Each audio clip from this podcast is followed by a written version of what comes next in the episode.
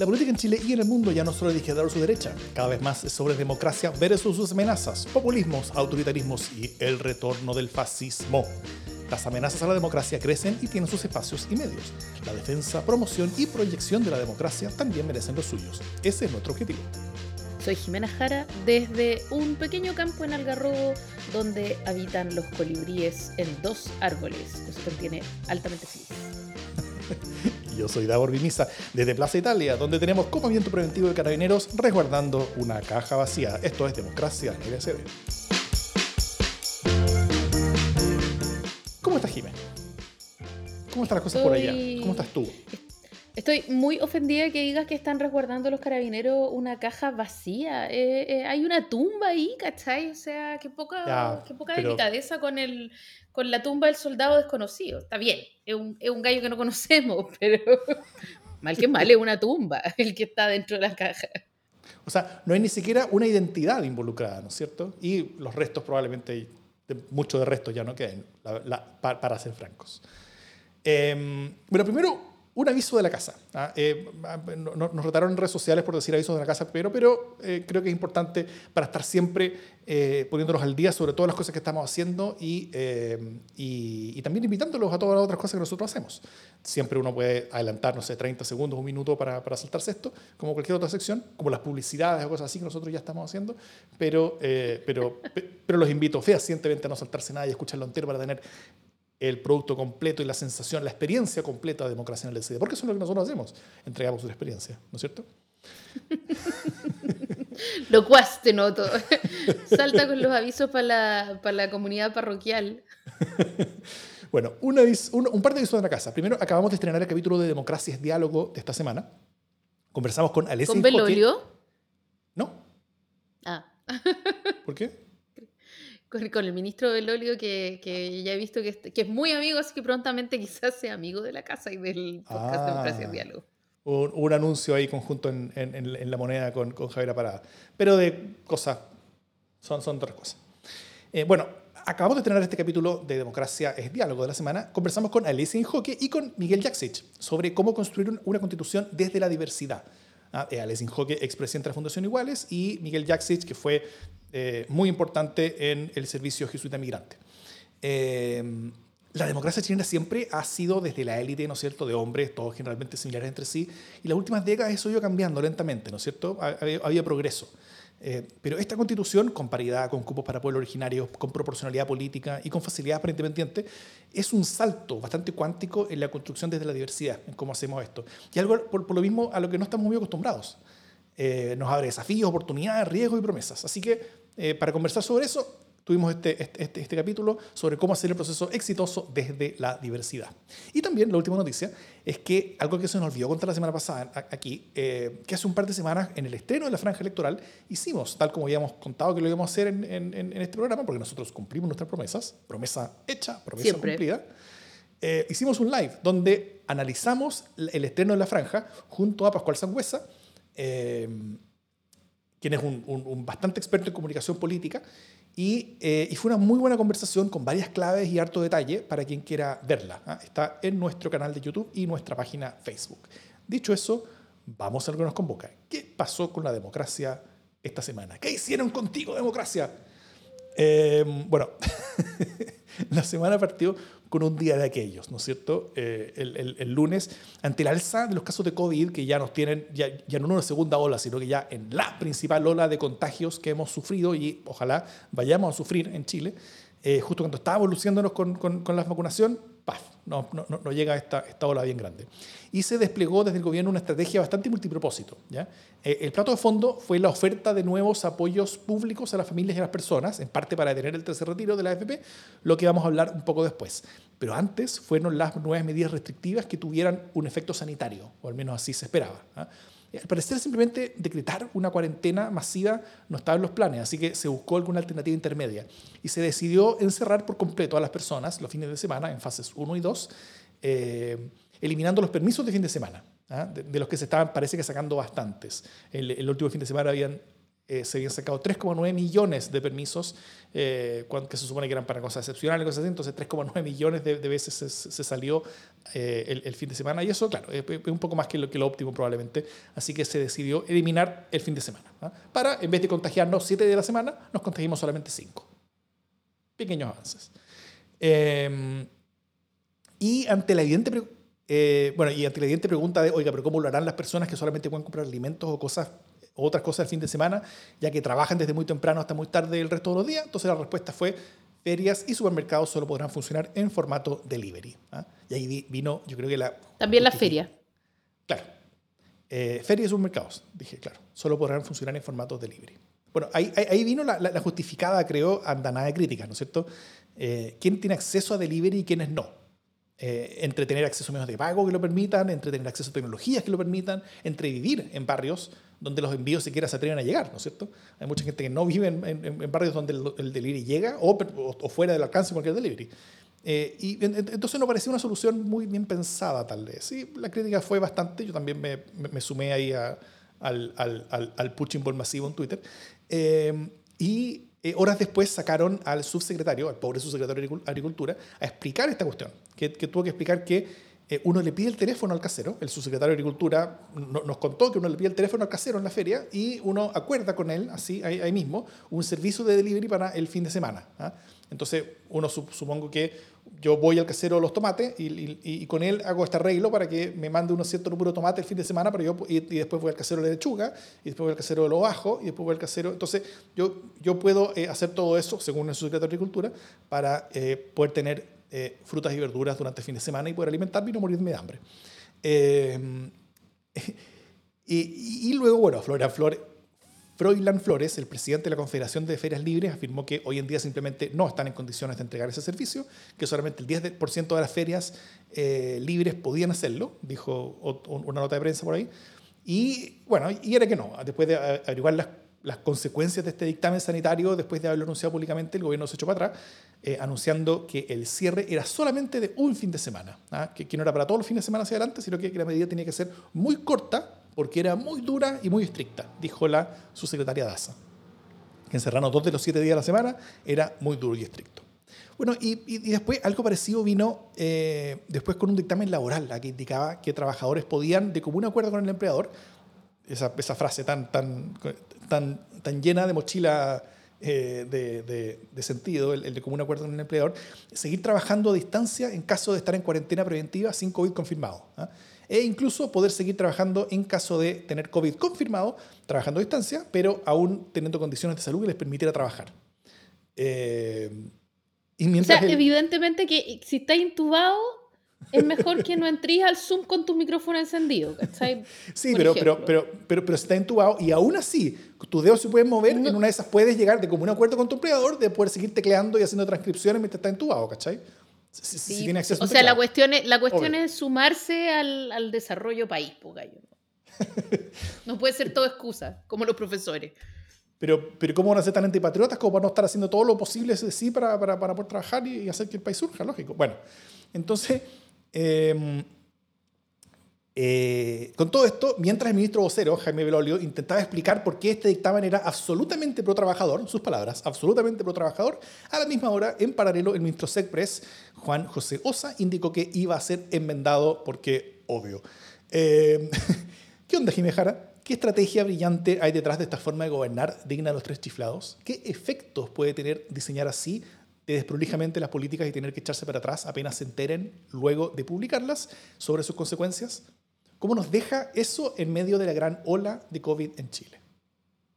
Yo creo que es síntoma nuevamente de que viven en otro Chile. O sea, esto es el otro Chile en toda su magnitud, ¿cachai? Eh, esto del, del, delivery, por ejemplo, eh, es, es, exact, es hermano, es primo hermano del, del, uy, yo no sabía que en Chile había tanto hacinamiento, ¿cachai?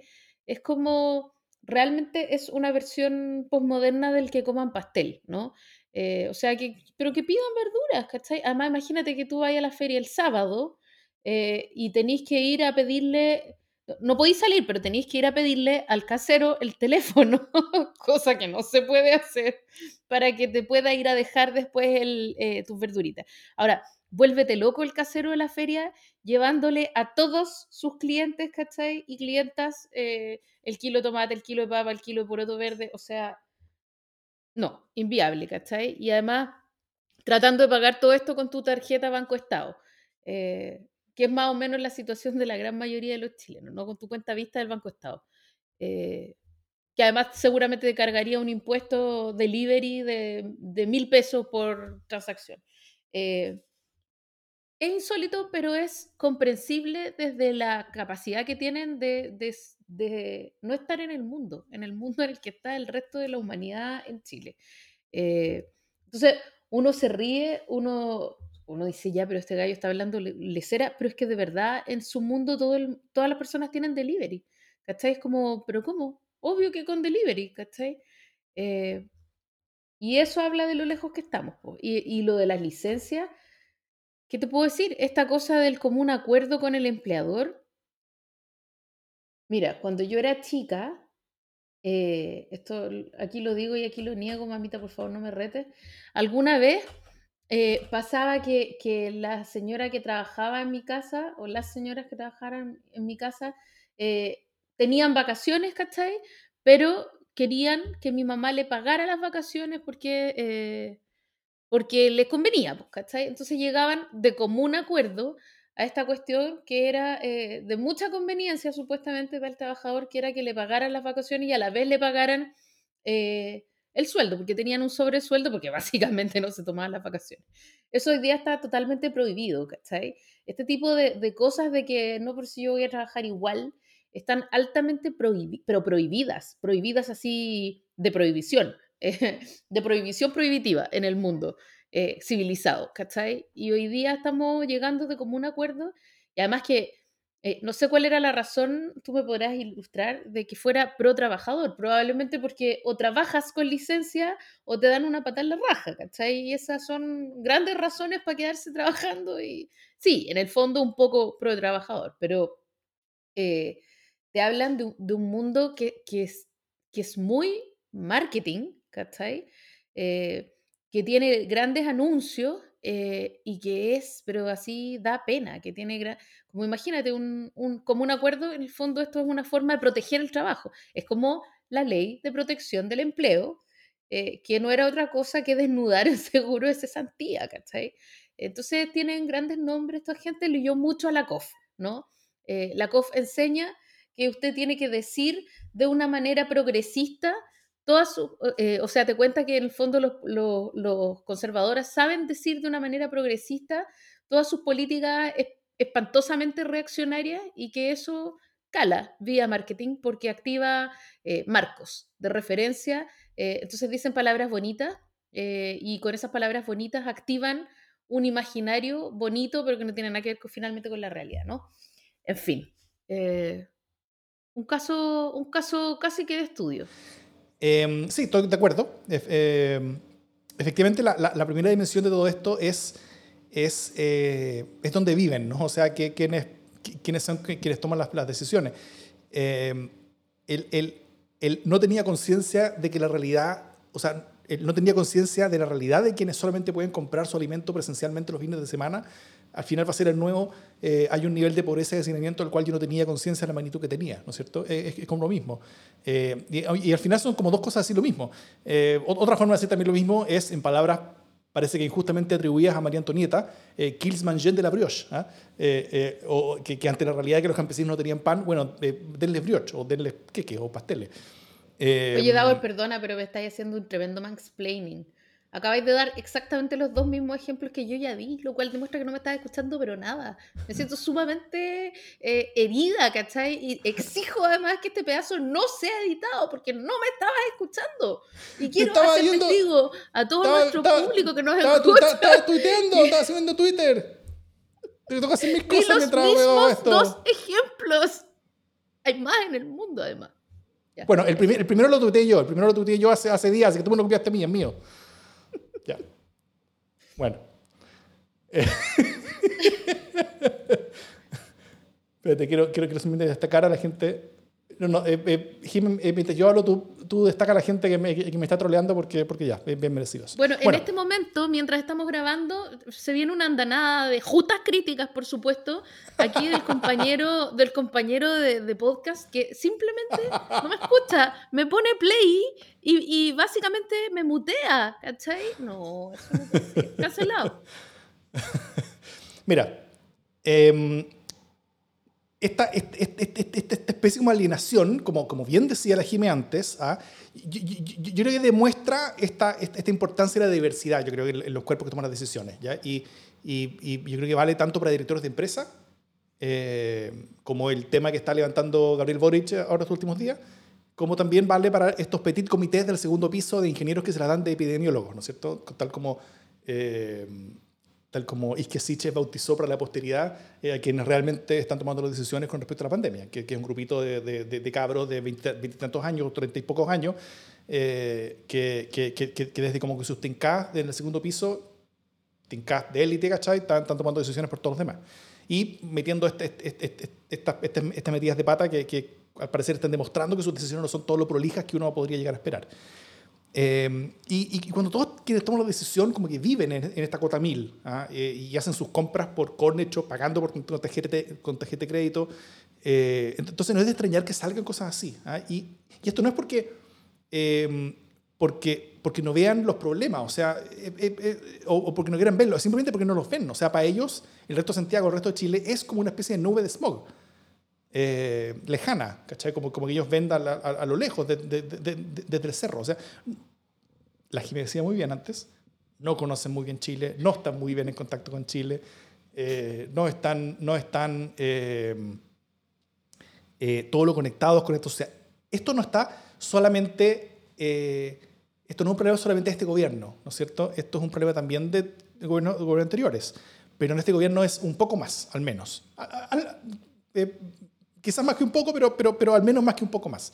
Eh, y, y, eso, eso, se puede ver, por ejemplo, en la, en la extracción de colegios de, de, los cuales vienen los ministros y principales autoridades de, de, este gobierno. En, los gobiernos de derecha, en los últimos dos gobiernos de, derecha, los dos de Piñera, eh, han sido lejos los gobiernos con, por ejemplo, mayor porcentaje de eh, ministros y altas autoridades que vienen de unos pocos colegios de élite. y de la misma universidad, mismas carreras, mismo todo. Entonces, eh, claro, como, alguien dice por ahí, eh, es, es como si la candidata concejal de Las Condes, eh, de, de Javiera Kretschmer, cuya paloma se hizo viral hoy, día, estamos grabando día martes, con el mensaje que decía en la, paloma, nacida y criada en San Carlos Poquindo. ¿ah? como si personas como ella terminan diseñando políticas sanitarias para toda la población. Y, efectivamente eso es, un problema ¿ah? en una primera dimensión. Pero la segunda dimensión de, la cual me gustaría que conversáramos también, es que, es que el hecho de que siquiera conversen con la gente de las ferias, después de haber hecho públicas sus decisiones, hecho públicas sus explicaciones, sus justificaciones, todo esto, eh, indica que básicamente que están haciendo esto todo el tuntún. ¿eh? Como que no están preguntando, no están haciendo las consultas del caso, no están eh, entendiendo las consecuencias de sus propias acciones. Eh, están haciendo propuestas que no tienen ningún piso, están eh, eh, como, como si nada lo fuera a pillar después, ¿no es cierto? Como si, como, si, como si la cosa fuera como salir del paso en los próximos cinco minutos y no de hacer políticas que sirvan. Entonces, por eso yo, yo, la introducción la terminé como, como, como en esta forma de, de, de, de calificarla como, como gestión tipo tres chiflados, porque, porque es hacer mala pega, o sea, es, es, es mala gestión, es mala pega, es, es, es, es gente penca que está haciendo cosas pencas y la está haciendo en forma penca. Eh, y eso yo creo que, que, denota algo aún más grave y peor que, que la, como la alineación socioeconómica, porque claro, si uno está alineado socioeconómicamente, primero no es culpa de uno, ¿no es cierto? Uno nace en un contexto, uno, uno puede estar más o, más o menos consciente de él, uno puede esforzarse más o menos por salir de su burbuja, por entender otras cosas, pero, pero, pero el no preguntar, el decir las cosas sin, sin, sin siquiera preguntar, sin sin, sin, validar las cosas que uno mismo está diciendo, si es que las cosas que uno dice que son solución eh, son viables siquiera. O sea, siento que existe una persona como, como el gallo, el, el, el, el dirigente gremial de, de, las ferias libres con el que la moneda conversó, efectivamente, pero conversó después de haber hecho la propuesta, cuando tenía que haber conversado antes. Eh, ¿Cómo estuvo esa, esa forma de gobernar? ¿Esta es la nueva forma de gobernar? Sí, pero no es tan nueva. Eh, o sea, la otra vez también gobernaron parecido, ¿cachai? Con harto nombre, con harta sigla eh, y con muy poco contenido. Ahora, respecto a esta cosa que tú dices que, que parece improvisado, es que no parece, Davor, es mm. improvisado. Eh, y, y, yo creo que te llamo a que tratemos de reflexionar qué es lo que hay detrás de esta, esta casa de caramba y samba, eh, habría dicho mi papá en una clase, eh, ¿qué, está, ¿qué está ocurriendo aquí? Y es que simplemente, creo yo, yo me voy a tirar con una, una tesis ordinaria, obviamente, eh, una tesis de, de vodka tónica, y que es que no quieren mover las elecciones. Bueno, básicamente nadie quiere mover ya las elecciones porque han costado un montón de plata, ¿no? entonces se le ocurrió empezar a decir a la gente que a lo mejor, o a, algunas autoridades por ahí sueltas y también a, la, a esa niñita que dirige el colegio médico, que preside el colegio médico, que quizá era razonable sanitariamente pensar en mover las elecciones, en postergar las elecciones, y vino el pánico, ¿no? Porque, y, y, ahí es un pánico que no es solo un pánico del gobierno, sino que también un pánico de los partidos políticos, porque se ha gastado un montón de plata, se han transferido plata a los candidatos, plata que jamás se va a devolver, eh, estamos en mitad de la franja, o sea, ya mátate, es un ridículo máximo para todo el mundo, más encima, eh, sin certeza de cuándo se podrán hacer las elecciones, o sea, lo peor que puede pasar eh, para el mundo político en este momento es que se posterguen las elecciones. Y, en, la urgencia inmediata, y aquí redoblo la, especulación, estoy por creer que la legitimidad del proceso eh, vía participación es casi menos importante que la ocurrencia del proceso mismo, ¿cachai? Eh, mm. Y entonces están haciendo algunas cosas que parezcan, están haciendo como la coreografía del cuidado, ¿no? Como, como esas dos cosas, como cuando uno no sabe qué es lo que poner en una prueba y pone, bueno, eh, si bien es cierto, el autor se refiere, ¿cachai? Están rellenando. Eh, y entonces, ya, ¿qué hagamos? ¿Qué, ¿Qué, qué, cuestión podemos hacer que no sea correr las elecciones? Ya, que nos salgan el fin de semana, ya listo, y ya, ya, buena, buena. O sea, yo me imagino una reunión en la moneda. Quedó filete. Quedó filete, quedó buena. Eh, en una reunión de como de asesores, ¿cachai? Eh, sobre el patio de los naranjos y tomando estas decisiones, ¿no? Ah, está bueno, está buena, sí, esa, porque se ve en impacto, ¿cachai? Y, es, y así es como están tratando de salir, ¿no? Es, insisto en la idea de la coreografía del cuidado, que es como que corren todos para allá, como que están teniendo cuidado, corren todos para acá, como que están teniendo cuidado, pero básicamente no busca nada. Busca eh, alargar las cosas hasta que la vacuna empiece a hacer efecto y busca no tener que tomar una decisión respecto de las elecciones. Cosa que los partidos políticos probablemente también eh, estén de acuerdo. Esa, es mm. mi, esa es mi teoría A seguir bebiendo, por supuesto, mientras tanto. sí, puede ser. Yo creo que quién sabe cuáles son las, las, las, extrañas cosas que pasan por la mente de, de, de, del, segundo piso eh, de nuestro rey sol Cristiana Roulet. Eh, L'État se moi para continuar con la... Con, la, eh, con, el francés, obvio. Claro. Eh, y yo no sé bien cómo, cómo, cómo, cómo reaccionar ante todo esto, porque, porque a ver, yo el, el, lunes después de, de, todo este show, después de este como show de Benny Hill, donde, donde, donde gallos como que, como que iban por un lado eh, decretando algo, después iban por otro lado echándose para atrás, viendo, viendo todo uno eh, cómo se iban a echar para atrás, sabiendo que ellos se iban a tener que echar para atrás. Cuando uno escucha las cosas que uno dice, uno al tiro dice, ya, de esto se van a tener que echar para atrás un rato más, cuando cachen la hueá que hicieron, ¿cachai? Eh, y, y, y, se termina echando para atrás y todo eso. Y, y uno, uno termina con un poquito de, de, de, desesperanza en el sentido de, de Estamos en una pandemia, necesitamos un, un, Estado que funcione, necesitamos un gobierno que tome decisiones sensatas, estamos en condiciones de emergencia, el gobierno tiene poderes, poderes extraordinarios para, para, limitar nuestra libertad y nuestras vidas de gigantesca manera, eh, las, cosas las cuales debieran ser bien utilizadas para nuestro beneficio, ¿no es cierto? Eh, y, y, dicho, y, dicho todo eso, finalmente eh, nos salen con, con, con, ideas que son balas y de las cuales evidentemente se tienen que echar para atrás. Entonces, cuando, cuando, la autoridad dice algo y después se echa para atrás de eso mismo, finalmente está diciéndole a, a, las personas nada lo que yo digo es en serio. Eh, y cuando una autoridad, en medio de una pandemia, o sea, cuando uno toma en serio las cosas que dice la autoridad en medio de una pandemia, entonces eh, estamos súper desvalidos, estamos súper solos. Y, y, es básicamente la ley de la selva, cada uno como que, como que eh, eh, niños y mujeres primero, ¿cachai? Como nos botes salvavidas, viendo, viendo qué hacemos, eh, tratar de, de, subirnos a un, burro para cruzar la frontera en, en, en, en algún paso cordillerano, ¿cachai? Aunque, bueno, estamos viendo los demás países están aún peores todavía que nosotros. Entonces, como que tampoco podemos eh, huir a ningún lado. Quizás, quizás como el viaje como con Tiki, salir como, por el Pacífico, eh, intentar llegar como a alguna isla. Y, y, yo creo que, esta, que, esta, que, que, este como show que se repite una y otra y otra vez, como de la política mala que tiene que, que, que echarse para atrás, es como demostración de que no, los cuadros no están preparados. O sea, no están preparados nomás. Y eso dice algo sobre otra cosa también, y sobre una, preocupación que yo tengo, que es que el próximo gobierno va a ser un gobierno que va a tener desafíos institucionales gigantescos. Eh, no va a ser un gobierno como de transformación social y económica como gobierno, ¿ah? eh, las transformaciones van a ser principalmente desde el nivel de la Constitución, eh, pero va a ser un gobierno que va a tener que adaptar muchas instituciones, va a tener que adaptarse muchas, muchas cosas, va a tener que, crear cosas nuevas mientras desmantela algunas viejas que ya no a estar consideradas. y, y, y, y, si que estos gallos, los que actualmente están gobernando, no son capaces de definir una pequeña política de mayor restricción ante un avance de una pandemia, eh, ¿cómo van a hacer una reforma profunda del Estado? Ahora, dicho eso, no veo a nadie que tenga todas las capacidades del mundo para hacerlo, es cierto. Pero, pero estos gallos realmente lo están haciendo mal.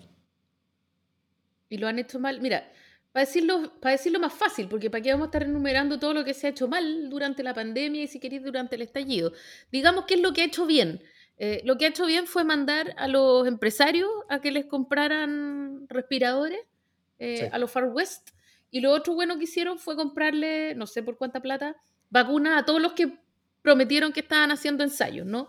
Eh, y eso aseguró una canasta más o menos diversa de, de apuestas. Esas fueron las dos cosas que hicieron bien. Y, y, y, y plata que, que, también fue en buena parte de los mismos empresarios.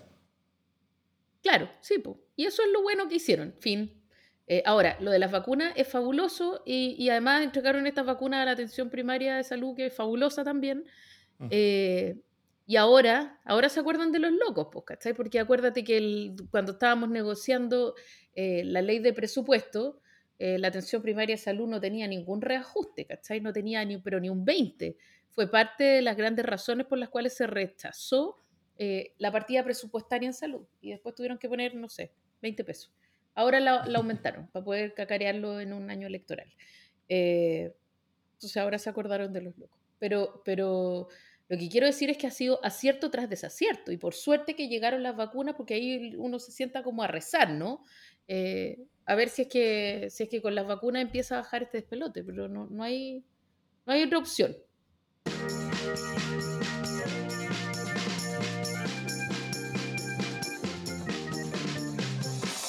Oye, yo quiero plantear un tema del que se ha hablado mucho, mucho en estos días. Eh, ¿Qué te parece lo que hizo Isquia Siches en, eh, el, en, el podcast, comilla, comilla, comilla, comilla, amigo, comilla, comilla, comilla? Eh, normal, no leí ninguna cosa espectacular dijo muchas verdades, las dijo de una forma... Eh, más suave de lo que muchos, pero más suave de lo que muchos de nosotros lo habríamos dicho. Probablemente. Así que no, no, no, veo ninguna circunstancia, cosa especial. ¿Tú qué, qué, qué, ves algo especial? No. ¿Vamos al otro tema?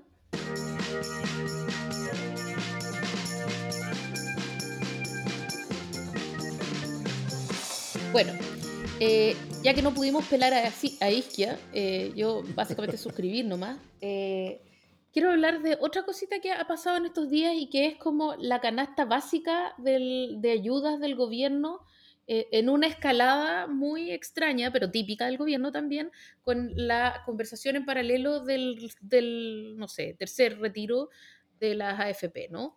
entonces se discute el tercer retiro eh, y en la medida que sube de, volumen, esta cuestión así como de, que sí, sacamos la plata, no sacamos la plata, eh, en paralelo el gobierno empieza a ofrecer esto y aquello, ¿no? Es como el vendedor turco de alfombra, el gobierno.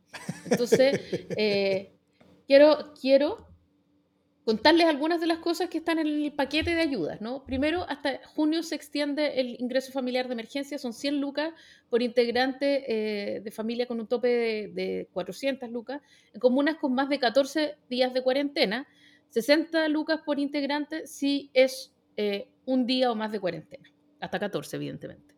Eh, los montos del bono COVID, 40 lucas mensuales en comuna fase 2 y 25 lucas mensuales en comuna fase 3, que algún, algún día espero que alguien me explique cómo calculan exactamente cuál es la depreciación que viene acompañando el cambio de fase. Eh, préstamo solidario, esto, esto es increíble. ¿Viste? Aquí ya empieza a entrar la COF y puede ser que porque estoy leyendo la COF, eh, préstamo solidario para la clase media. ¿Qué tiene solidario? Que, que no tiene interés. sé que básicamente eh, pudiendo profitar y aprovechar mucho más, no tiene interés, eh, se puede, eh, tiene un año de gracia y cuatro años para pagar, con un máximo de cobro, ¿no? es un préstamo de... Es, solidario, porque, porque, porque para mucha gente no van a pagar la, la, totalidad del, del, del, crédito y, y va, se, se termina transformando en un grant. O sea, como una, como una entrega de dinero. Está bien. En, eh, eh, es, eh, en, en, el neto es una préstamo plata donde el Estado presta plata y recibe de vuelta menos de lo que prestó. Es solidario. ¿Pero qué les cuesta hacer transferencias de plata como en todos los otros países, gallo? Porque qué tienen que poner un nombre y, y, además, ah, como agradezcan, dense con una piedra en los dientes que va a tener cero interés, ¿ah? ¿Qué vaya a pagar un interés hoy día? Bueno, ya, bono clase media de hasta 500 lucas. Eh, y además, em, para promover el empleo, esto es increíble, para promover el empleo formal, aparte, estoy leyendo lo que dice el diario, ¿no? Aparte de los subsidios, regresa, contrata y protege, ¿cachas en los nombres de los subsidios? El gobierno quiere crear un nuevo aporte directo al bolsillo de un trabajador de Ya, bueno. Eh, entonces están poniéndole plata a los transportistas, un poco de plata, y así, ¿no? Una luca para acá, una luca para allá, eh, pero que se vea harto, que se vea bueno el bono, por favor, no hagan paro nacional a los, transportistas. Claro, el, bono, por favor, no. Claro. Eh, así que así estamos, esa es la situación, ese es el ofertón.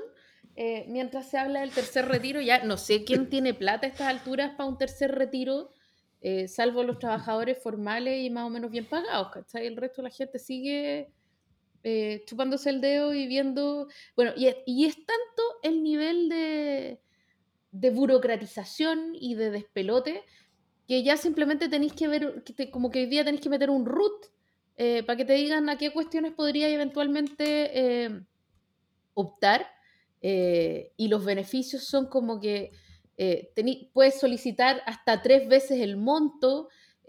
Es una cantidad de, de, papeleo. Yo pensaba, si yo quisiera pedir plata, igual es una cantidad de plata importante, son 6 mil millones de dólares, dicen. sí Harta plata.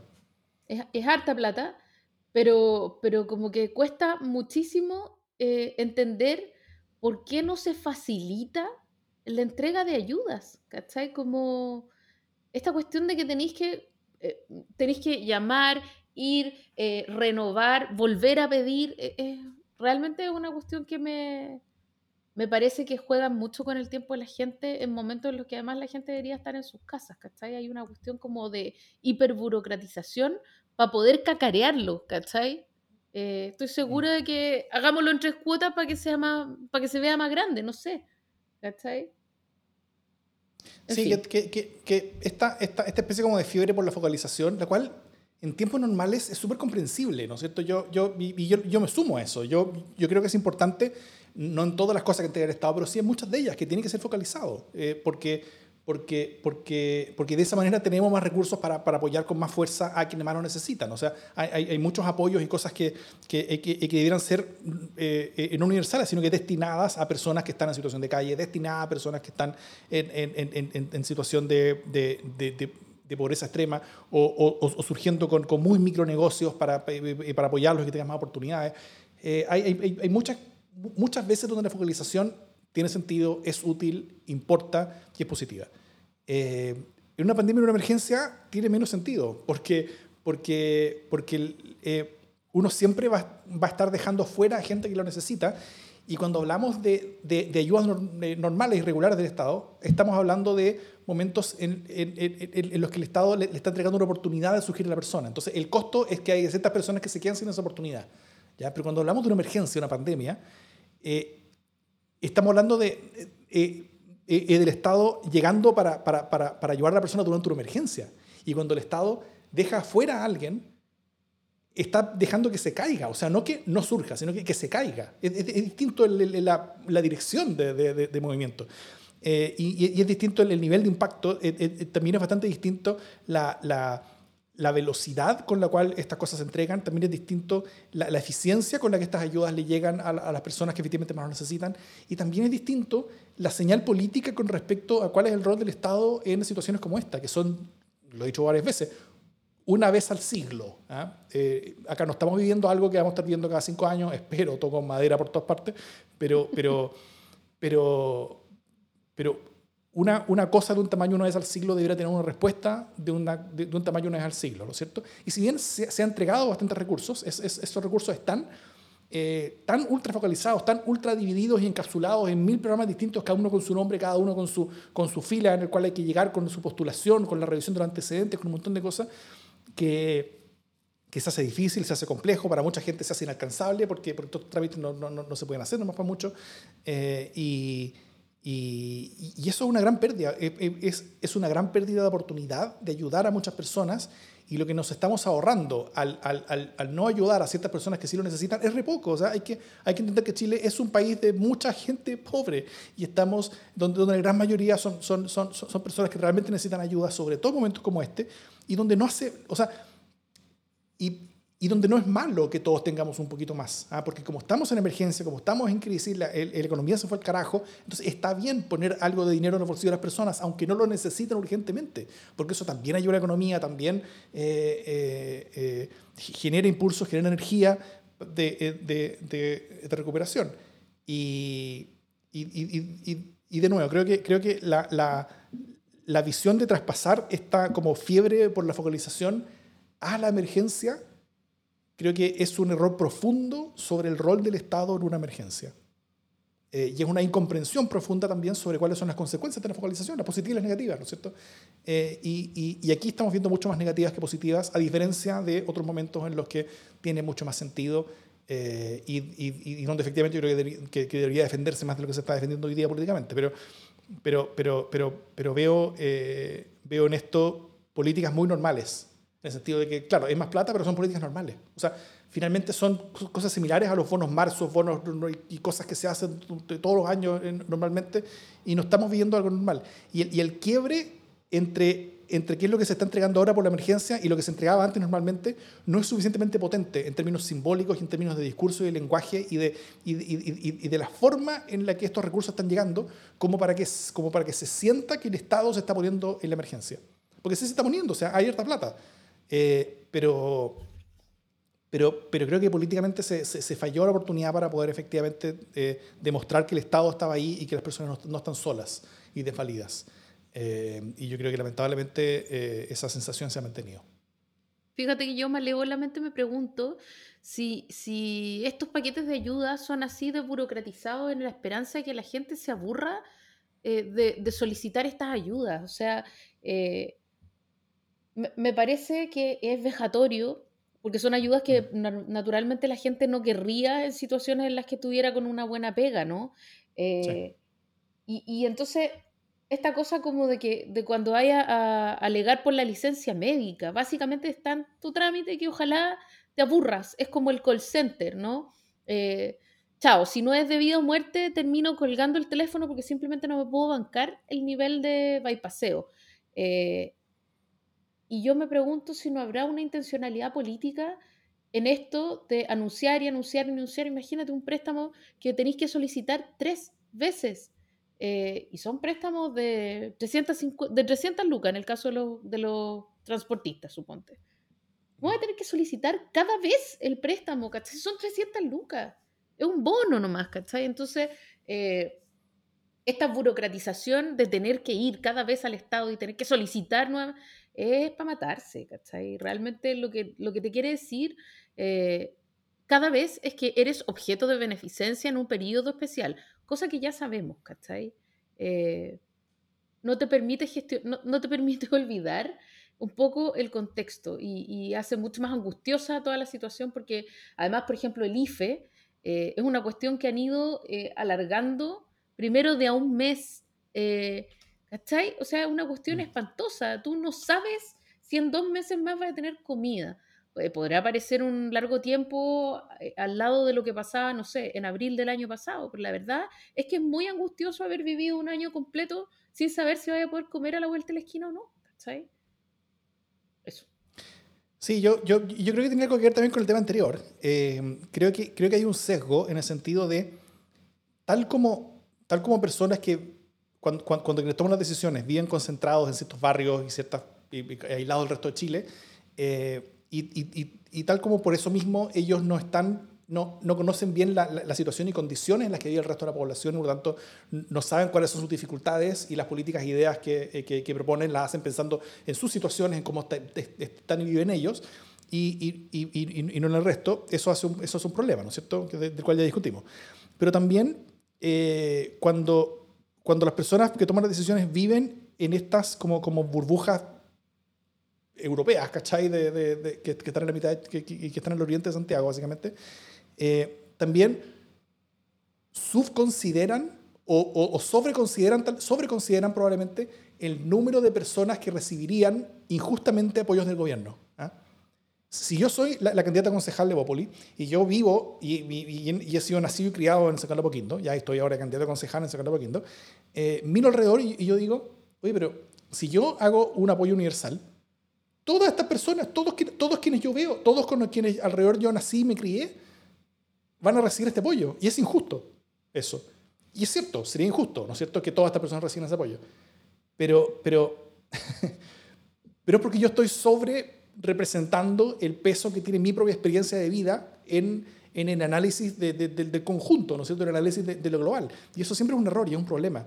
Eh, y, y, y, por eso es, eh, influye tanto de dónde vienen las personas y de dónde y, cuáles son los contextos en los que viene. También influye tanto el hecho de vivir en, en, en, un país tan desigual y tan segregado, donde las políticas se hacen desde un barrio de Chile, un pequeño barrio de Chile, eh, donde, donde, donde, las personas que viven en ese barrio piensan que los demás son como ellos. Y quienes están fuera de ese barrio no, no, no, no, no entienden cómo viven y, y, no lo comprenden. Entonces es, es, difícil. Creo que, creo que parte de esta, de esta, de esta alergia eh, o sea, eh, o más que alergia, de esta, de esta obsesión por la focalización, incluso durante una emergencia, tiene que ver con el hecho de que están eh, sobreconsiderando el número de personas que injustamente recibirían el, el, beneficio. Más allá de lo, de, lo, de lo, estadísticamente esperable ¿ah? o, probabilísticamente esperable, si vieran desapasionadamente y en forma realmente científica y matemática quiénes son las personas que viven en Chile y cuáles son las condiciones reales en las que están viviendo. Eh, si es así, claro, algunas personas injustamente lo recibirían, pero todos serían un aporte en reactivar una economía que está en el piso y que se necesita. Eh, y, que necesita recursos para, para, eh, para, ser reactivada. Y, y, si esos recursos están solamente llegando a las capas más inferiores de la sociedad en forma hiperfocalizada, eso no es suficiente para reactivar una economía. Eso ayuda, claro, pero, pero podría ser más que eso, ¿no es cierto? Eh, y claro, el, el, el, más sería más plata, pero son tan poca la, la, gente que vive realmente en, en, clase media en Chile y, en clase alta en Chile que no sería tanta más plata. O sea, sí que estamos hablando no de porcentajes de, de sueldo, sino que, sino estamos hablando como de, como de montos fijos por persona, ¿no es cierto? Los, los 100, 200 mil pesos por, por, por, por, cabeza, por familia. Eh, ese tipo de cosas no va, no a mover mucho la aguja en una, familia de élite, pero va a generar un poquito más consumo tal vez y, y, y puede generar también una ayuda.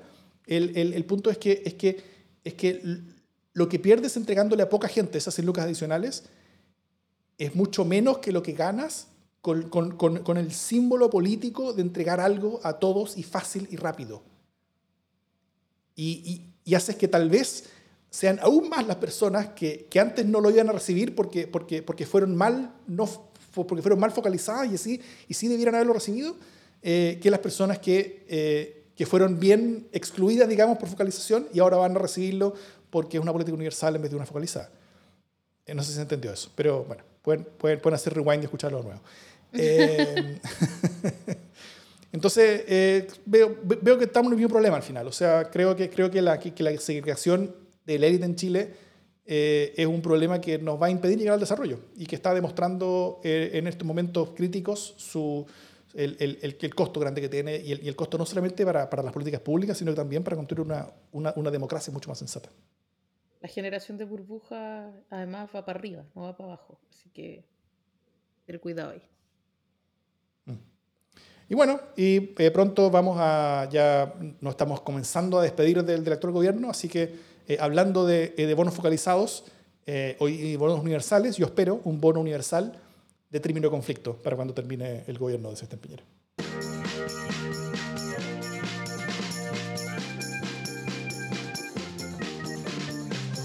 Las buenas noticias. ¿Qué buena noticia tienes, Jimé? Tengo una misma buena noticia hace como tres semanas, pero es como que siguen vacunando a buen ritmo y más allá de que le hayan puesto eh, la vacuna equivocada a una señora, que le hayan puesto una vacuna a un par de cabros chicos de seis meses, me parece que el proceso ha, funcionado perfecto, sigue funcionando perfecto y lo que más, más contenta me tiene es que ya nos acercamos a los grupos eh, de la gente como uno, pobre huevonaje, ¿cachai? De edades más bajas que no era considerado jóvenes, para jóvenes. No, no sé, yo, yo no tan joven, eh, pero me, me, entusiasma saber que a fines de esta semana eh, ya se va a estar vacunando a personas de 57 años, entonces la próxima semana les toca a, a todos los de las 50 y entonces cruzo los dedos y, y me agazapo para ir a buscar mi vacuna cuando toque. Así que, bien, pues cada vez más gente la vacunada, llegaron nuevas dosis, todo bien. Eso. Muy bien. Yo voy a dar una buena noticia no tradicional hoy día. Eh, yo el otro día vi el Snyder Cut de la Liga de la Justicia. Eh, que, es, que es como un, un, una... A ver, eh, Zack Snyder, que fue el director original de esa película y ha sido el director de la, de la Superman, está con, con Superman, después Batman vs. Superman, y, y después hizo la Liga de la Justicia. Y, eh, y, este gallo se retiró en la mitad de la, ya casi terminando la, filmación de la película, porque primero tenía muchos conflictos con el estudio, entonces tenía conflictos sobre cómo hacer la película, que son más o menos normales, pero además después eh, una hija cometió suicidio de ella. Así que eh, él no, pudo lidiar con eso, obviamente, así que se fue con su familia y le dejó la película a otra persona. Esa persona hizo un desastre con una película, Joss Whedon dejó la cagada, o sea, no solamente fue un, director muy tóxico en el, en, el, en el, set, sino que también la película que hizo fue, fue, fue re mala. Y después de eso se, creó como una especie como de leyenda, ¿ah? la, la, leyenda de la existencia de un, de un, de un del corte Snyder, ¿ah? de, que, de que Zack Snyder se había ido como con una especie como de, como de como de película más o menos lista, que le faltaban los efectos especiales, la música, todo eso, pero, pero una película más o menos lista, que era muy distinta a la que todos habíamos visto. Entonces todos querían ver esa película, porque los personajes son todos muy queridos, los, los grandes eh, superhéroes de, de la, de, de la, de la etiqueta DC. Eh, y, eh, y finalmente, después de mucho, mucha presión popular, y por eso aquí viene el, viene el tema, ¿ya? Cómo, cómo las personas lograron darle la vuelta y, y doblarle la mano al, a, a, la decisión del gigantesco estudio eh, Times Warner, Warner, la multi, multitodo de, de Time Warner, y, eh, y, finalmente la película salió por HBO Max, la cual uno vio por yo pirateada o, por, o, arrendada por, por, por, alguna cosa. Eh, y, y, y, era una mejor película, loco. Era efectivamente una mucho mejor película, más larga que la cresta. Hubo una noche donde yo tuve que escoger entre verla y dormir y escogí verla. Eh, pero, pero, pero es una película muy larga, muy buena y, eh, y yo la disfruté bastante.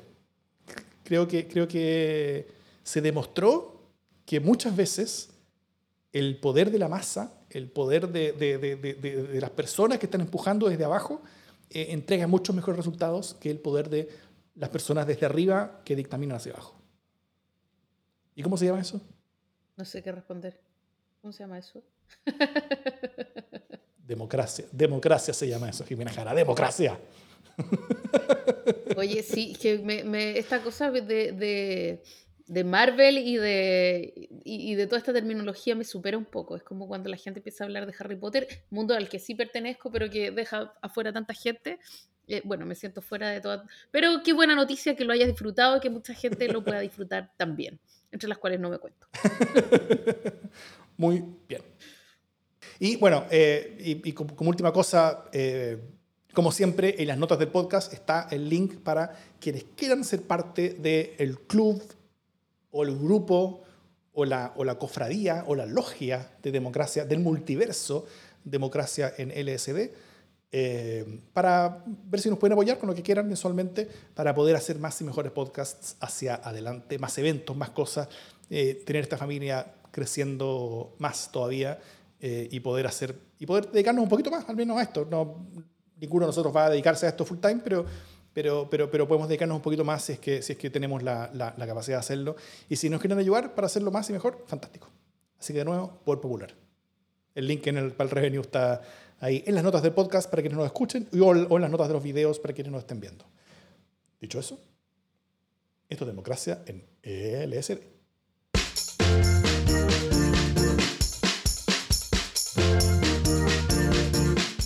Así que tú no eres de los superhéroes. Pucha. No. No, soy más como de los antihéroes. O sea, no de esos superhéroes, ¿cachai? Como que me gustan puros superhéroes ñoños.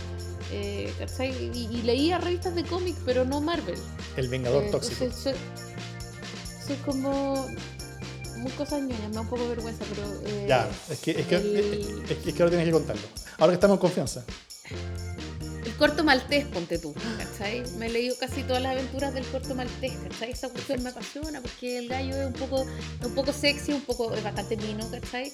Pero además como que está metido en conflictos políticos, ¿cachai? Siempre del lado como políticamente incorrecto, ¿cachai? Como un poco subversivo, se ríe de los masones, ¿cachai?